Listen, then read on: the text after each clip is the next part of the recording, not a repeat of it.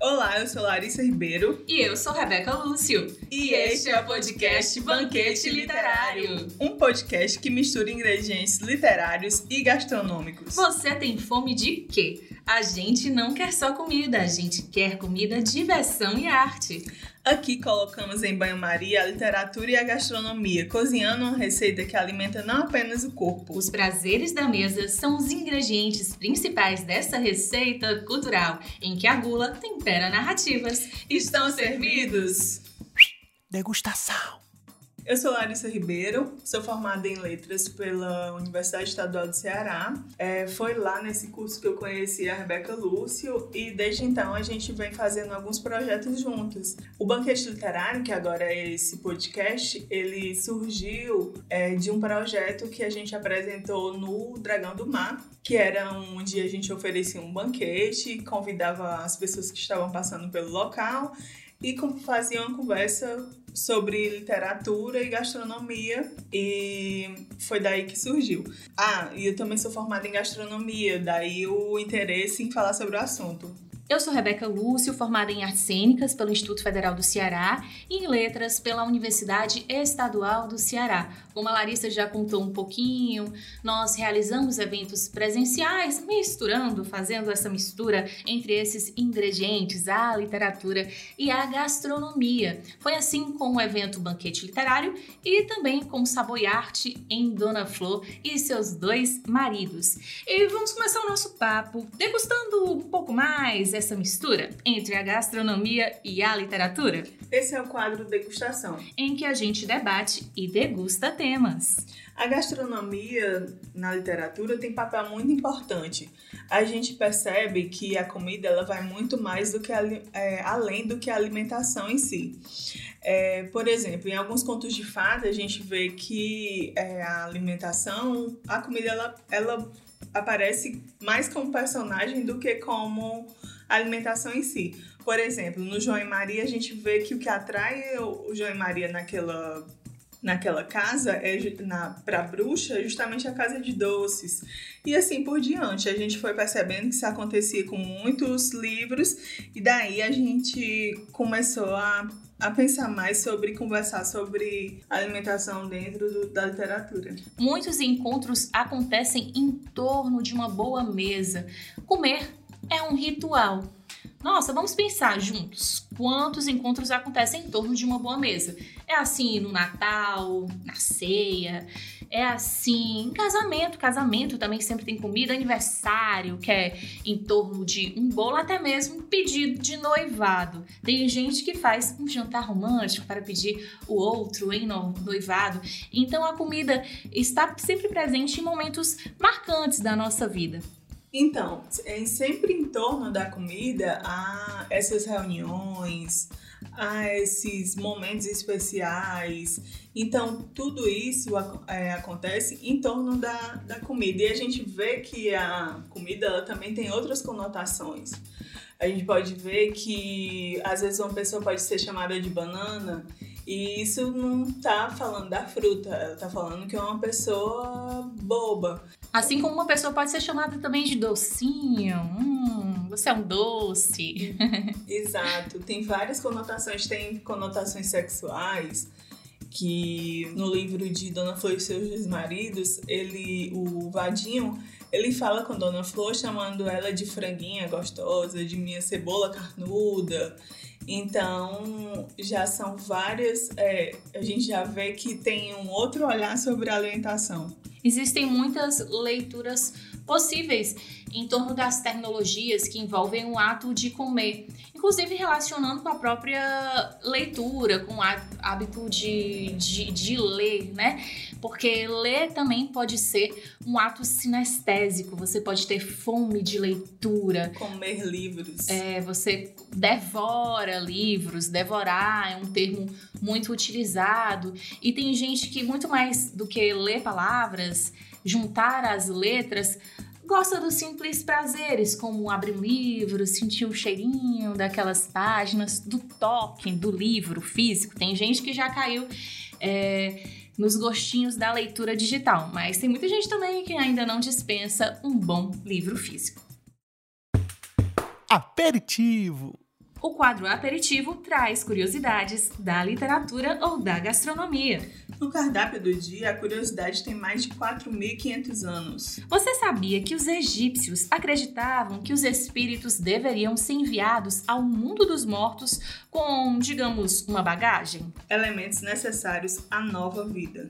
Sendo assim, bebidas e comidas tinham espaço reservado nas tumbas. Principalmente quem fosse mais rico, mais abastado. Por volta de 1550 a.C., a realeza egípcia passou a ser enterrada sem os órgãos internos. Os estômagos e intestinos começaram a ser colocados em jarros funerários. Porque assim se acreditava que o morto não sentiria fome nem sede. Para os plebeus, que continuaram sendo enterrados com seus órgãos, permaneceu por anos o hábito de se deixar pratos com comidas e copos com bebidas. Tempero literário. Tempero Literário é um quadro que te convida a saborear com os ouvidos trechos narrativos. Bom apetite! Um homem tinha se casado com uma mulher excelente, boa dona de casa, trabalhadeira e honrada, mas muito gulosa. Para disfarçar seu apetite, a mulher fingia-se sem vontade de alimentar-se sempre que fazia as refeições diante do marido. Porém, apesar desse regime, engordava cada vez mais. Admirado de alguém poder viver com tão pouca comida, o marido resolveu certificar-se do que se passava. Será que a mulher não se alimentava em sua ausência? Disse que ia para o trabalho e escondeu-se no lugar onde poderia acompanhar os passos da esposa. No almoço, viu-a fazer tapiocas de goma bem grossas, molhadas no leite de coco e comê-las todas, deliciada. Na merenda, mastigou um sem número de alfenins, branquinhos e gostosos. Na hora do jantar, matou um capão, ensopou-o em molho espesso, saboreando.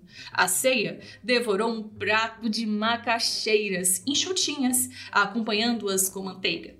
Ao anoitecer, um marido apareceu, fingindo-se cansado. Choveram o dia inteiro. A mulher perguntou: Homem, como é que trabalhando na chuva você não se molhou? O marido respondeu: Se a chuva fosse grossa, como as tapioca que você almoçou, eu teria vindo ensopado com o capão que você jantou. Mas a chuva, a chuva era fina, como os alfinim que você merendou. E eu, eu fiquei enxuto, como as macaxeiras que você ceou. A mulher compreendeu que havia sido descoberta e nunca mais escondeu seu apetite do marido. A gulosa disfarçada. História presente no livro Contos Tradicionais do Brasil. De Luiz da Câmara Cascudo. Tem gente que é chato para comer, como o Dudu, aquele garotinho da turma da Mônica. Enquanto tem outros que têm uma gula insaciável. Hum, saberes e sabores. No quadro Saberes e Sabores, conversamos com um especialista ou estudioso sobre algum assunto. Hoje, para entender melhor o que é a gula, vamos conversar com a psicóloga Yara Araújo. Olá, eu me chamo Yara Araújo, sou psicóloga formada há mais de 10 anos pela Universidade de Fortaleza e atuo na clínica com pacientes com transtornos de ansiedade. E hoje estou atendendo somente online, por conta de eu estar fora do país fazendo mestrado. E eu fui convidada a responder questões sobre comportamento alimentar. Mas antes de responder essas questões, eu deixo aqui o meu contato. Quem quiser é, me seguir nas redes sociais ou me contactar e acompanhar meu trabalho, é o meu Instagram é Yara Psicóloga. Yara com I, tá? Yara Psicóloga tudo junto. Ok? Agradeço o carinho de todos. O que a forma da pessoa se alimentar diz sobre ela? Bom, eu já falei anteriormente sobre isso, é, que reflete muito a carência do indivíduo. Mas também a gente não pode generalizar. Cada caso é um caso diferente do outro e por isso é necessário a pessoa passar por uma avaliação. É, tanto como nutricionista, quanto clínico geral e principalmente com psicólogo. Porque é preciso desvendar a causa dessa compulsão. Seja de mais ou seja de menos. Tudo tem que ter uma medida. Tudo em demasia faz mal. É necessário identificar a causa do problema e não o problema em si. É como se você sentisse uma dor de cabeça e tomasse um analgésico para essa dor. Amanhã a dor retorna, pois passou o efeito do medicamento. Tem que descobrir o que é que está causando essa dor. Assim são as compulsões. Quais causas, quais carências, quais problemas você está descontando na comida ou na bebida? Ou nas drogas? Porque é bom lembrar que a compulsão não é só alimentar. A pessoa que tem um vazio existencial, ela vai procurar conforto lá fora.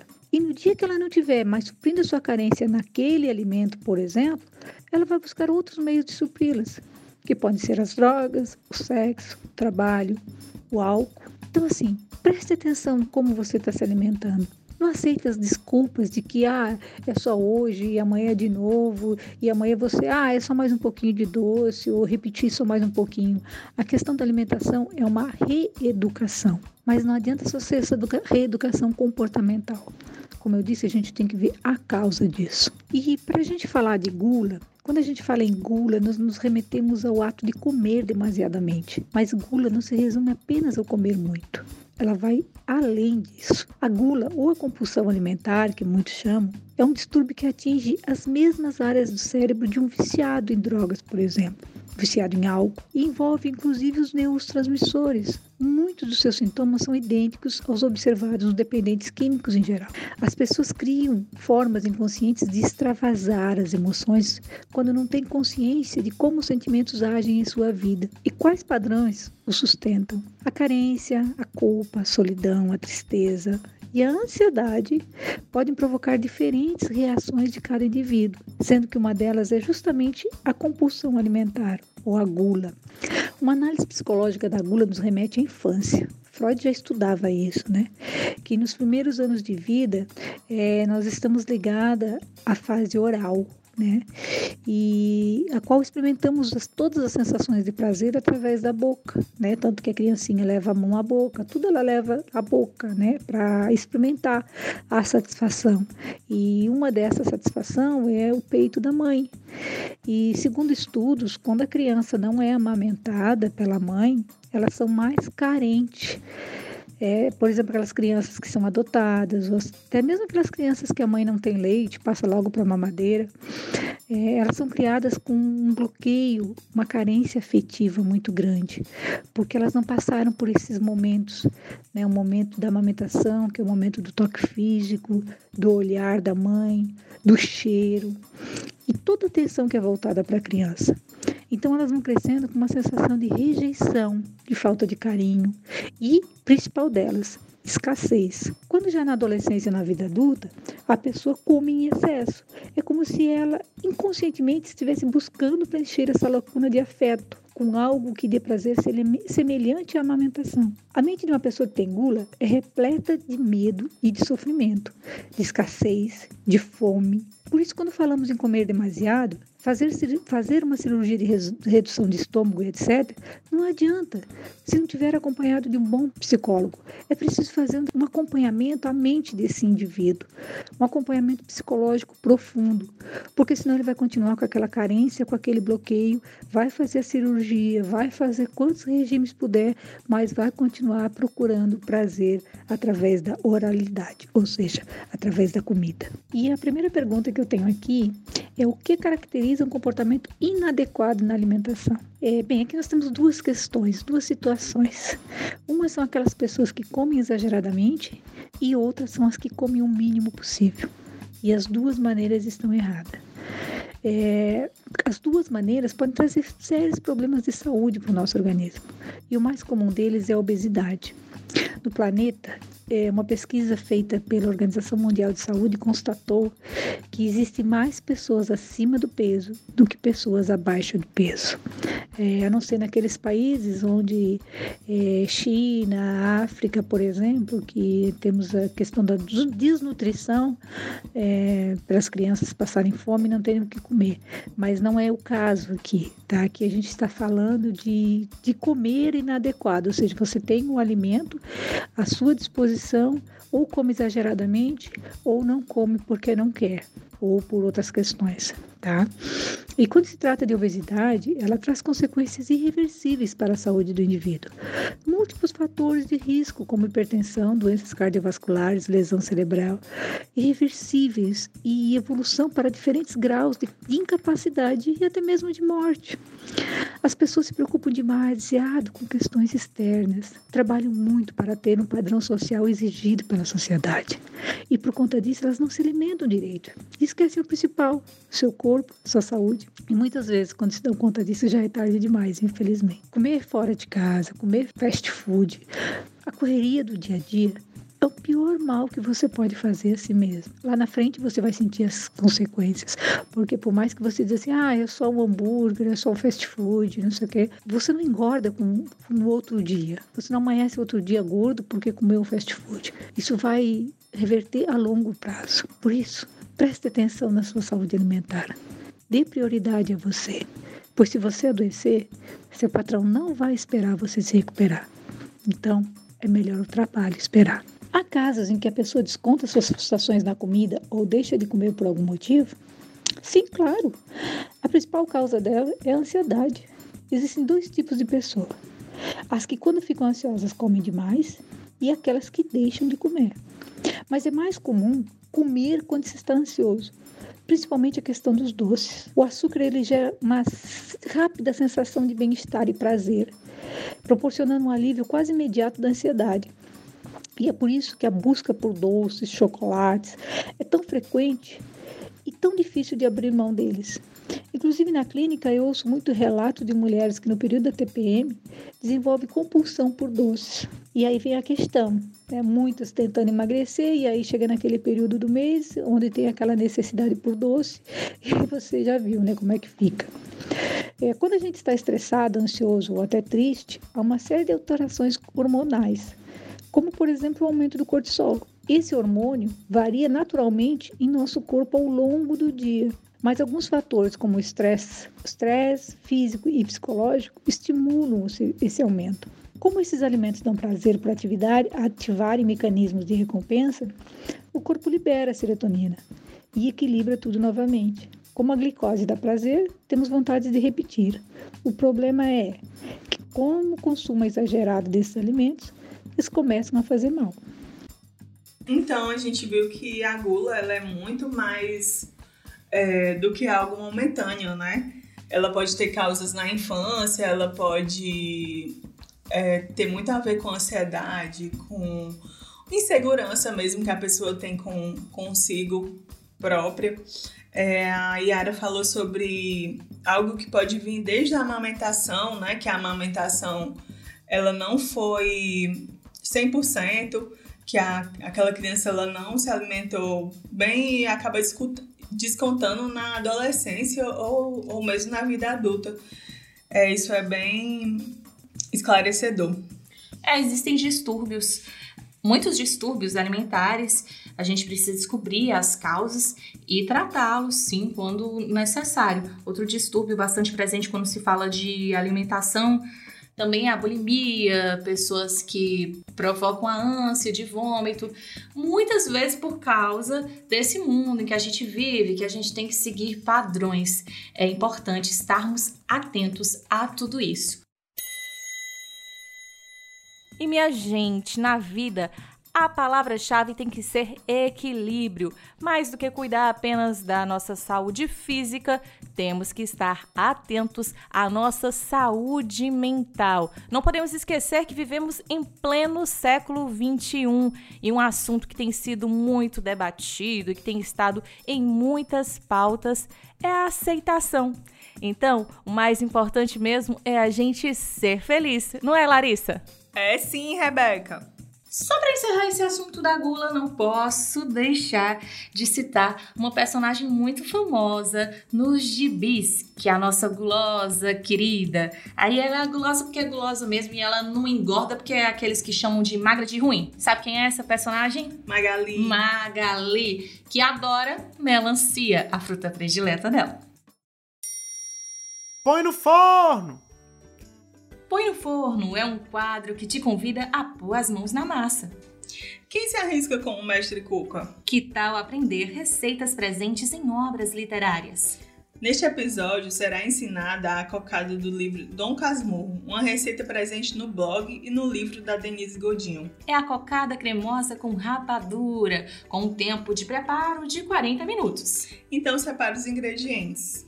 Você vai precisar de 500 gramas de rapadura picada, 1 litro de leite, 500 gramas de coco fresco ralado.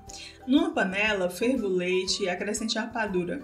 Derreta a rapadura até ficar um caldo bem grosso e escuro. Quando a mistura reduzir bastante e ficar parecendo tipo um caramelo, acrescente o coco. Mexa um pouco e sirva. Hum, aí é só se deliciar. Sobremesa. Sobremesa é um quadro que dá dicas de filmes, livros ou eventos. E a nossa dica de hoje é o filme Chocolate. Um filme lançado em 2001 que recebeu o Oscar de melhor atriz, melhor atriz coadjuvante e melhor filme. É a história de uma jovem mãe solteira que chega à pequena cidade da França com sua filha de 6 anos e abre uma loja de chocolates exatamente em frente à igreja local. A população não a vê com bons olhos, mas aos poucos começa a desfrutar de seus maravilhosos produtos. Um clássico que vale a pena conferir. Falando em chocolate, acho que podíamos ter um programa apenas dedicado a essa delícia.